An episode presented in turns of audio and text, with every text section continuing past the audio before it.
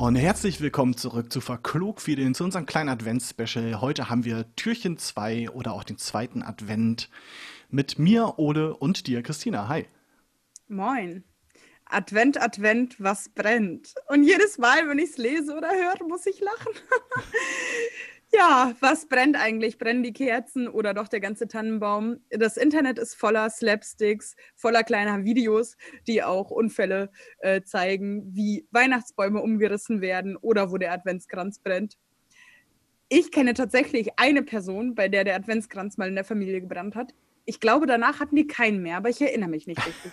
Hat bei euch mal irgendwas ähm, gebrannt? Außer die Kerzen ganz normal? Nee, wir, ja, die Kerzen ganz normal auf jeden Fall, aber wir mussten immer übervorsichtig sein durch den Katzenhaushalt, dass wir immer nur dabei waren, als die Kerzen gebrannt haben. Wir haben sie immer ausgepustet, sobald jemand weggegangen ist.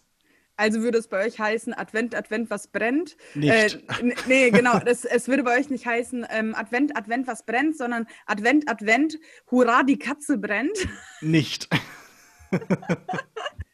Wir haben wieder ähm, Konfirmandinnen und Konfirmanden gefragt, diesmal aus Lesum aus der Gemeinde.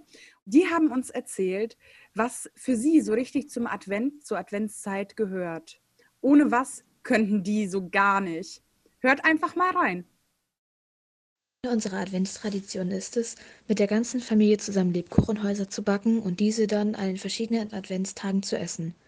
An Heiligabend kommen meine Großeltern und mein Onkel und meine Tante und wir gehen alle zusammen in die Kirche. Nachdem wir den Gottesdienst besucht haben, essen wir zusammen Raclette und danach werden die Geschenke ausgepackt. Danach singen wir noch Lieder, hören Musik und reden. Bei uns in der Familie ist das Ritual, dass wir uns mindestens einmal mit der ganzen Fam Familie ähm, zum Essen treffen während der Adventszeit, was dieses Jahr natürlich nicht geht. Ähm, und dann einmal ein großes Essen machen, damit wir uns alle Mann mal wiedersehen. Und ja, das klappt auch meistens und ist sehr schön. In unserer Familie gibt es verschiedene Bräuche zur Adventszeit. Zum Beispiel ein Adventskalender oder dass wir jedes Jahr ein Lebkuchenhaus machen. Aber auch, dass wir zu jedem Advent eine Kerze anzünden oder mein Vater jedes Jahr Klaben backt. Auch schauen wir zusammen einen Film, Die Geister, die ich rief. An Weihnachten gehen wir immer in die Kirche. Für mich ist die Adventszeit, dass man sich auf Weihnachten freut und entspannt. Also bei mir ist es an Weihnachten so, dass wir uns gegenseitig beschenken, also ich und meine Freunde.